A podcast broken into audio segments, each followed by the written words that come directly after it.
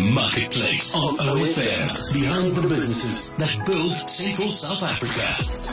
By die Marketplace kuier hierdie week in welkom met ons welkom week en is vir my so lekker om besighede in hierdie streek te ontmoet en beter te leer ken. Saam met my is Hannes en John van Sentrum Apteek. Welkom in die ateljee. Oh, baie dankie. Baie dankie Jolanda. Nou kyk, Sentrum Apteek is 'n besonderse besigheid. Vertel vir my so 'n bietjie meer oor Sentrum Apteek. Uh goeiemôre. Voor ek my vragie wil beantwoord, wil ek net eers sê baie dankie vir die geleentheid Jolanda dat jy ons uitgenooi het na OFM toe. Dit is regtig 'n uh, 'n groot voorreg om hier so te wees. En dan wil ek julle gou vertel van ehm uh, ons besigheid. Wel, ons is 'n familieapteek met noodure wat ons wortels al 30 jaar in die Goudveld het met aptekers wat oor die 40 jaar se kennis en ondervinding het in gesondheidsorg en dan nog op die op 'n baie geseënd is met skitterende apteekstaf en wonderlike kliënte en 'n baie groot verskeidenheid produkte. Nou daar's drie van julle, dis nou John, Hannes en Davie. Ja. Ons het nou-nou die wiskunde gedoen. Hoeveel jaar ondervinding het julle gesamentlik sê jy? Uh kom ons breek dit so af. Ek dink Davie is al so 45 jaar plus. Ek is uh, ek John het so 35 jaar plus en Hannes het nou net vir my gesê 11 jaar. So uh, ons kan maar daai drie bymekaar tel. Julle is beslis in is 100 goeie hande as jy na Sentrum Al 100 Apteek kom. nou watter produkte en dienste lewer julle alsta by Sentrum Apteek? Dankie Jolanda. Um, daar is 'n groot verskeidenheid van produkte wat ons aanhou.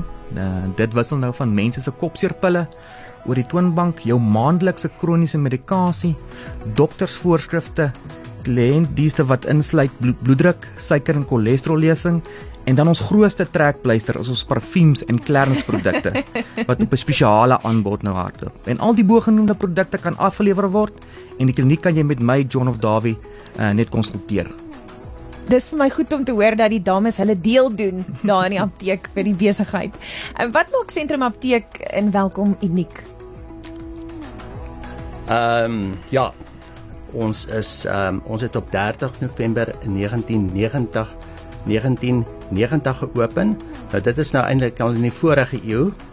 Uh deur myself, John en Davie wat op die intrapslag omgegee het vir ons vir die Goudveld en vir die gemeenskap en ons ehm um, ding wat ons gehad het van die begin af is pike kliënte diens en ons ehm um, wil regtig net daar wees vir die kliënte altyd en altyd.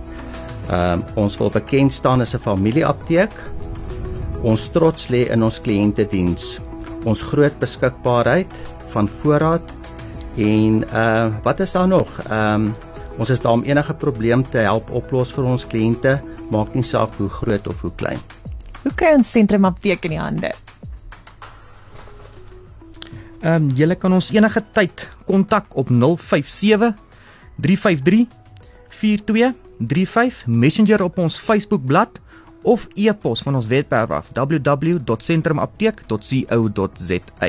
Nou kyk, ek het vir julle manne gesê dat ek dink ons moet hierdie geleentheid gebruik om julle span daar by Sentrum Apteek te groet want ek weet hulle luister OFM. Wie luister saam en wie groet julle daar? Ag ons wil net vir al al die mense daar in in Sentrum Apteek baie dankie sê ehm um, vir julle liefde, julle ondersteuning deur die jare, veral in hierdie moeilike tyd. Uh, baie dankie vir al die lekker koffie en dat julle altyd die pille reg tel. Ons waardeer julle opreg baie. Dis 'n baie belangrike werk. Vir John Davie en Hannes van die Sentrum Apteek. 30 jaar is 'n wonderlike mylpaal met so baie ondervinding en kennis. Dankie dat julle so bietjie daarvan vanoggend met my ook kom deel het. Jolanda, baie dankie. Dankie, Jolanda. Groot voorreg. That was the Marketplace on OFM. Find the podcast online at ofm.co.za.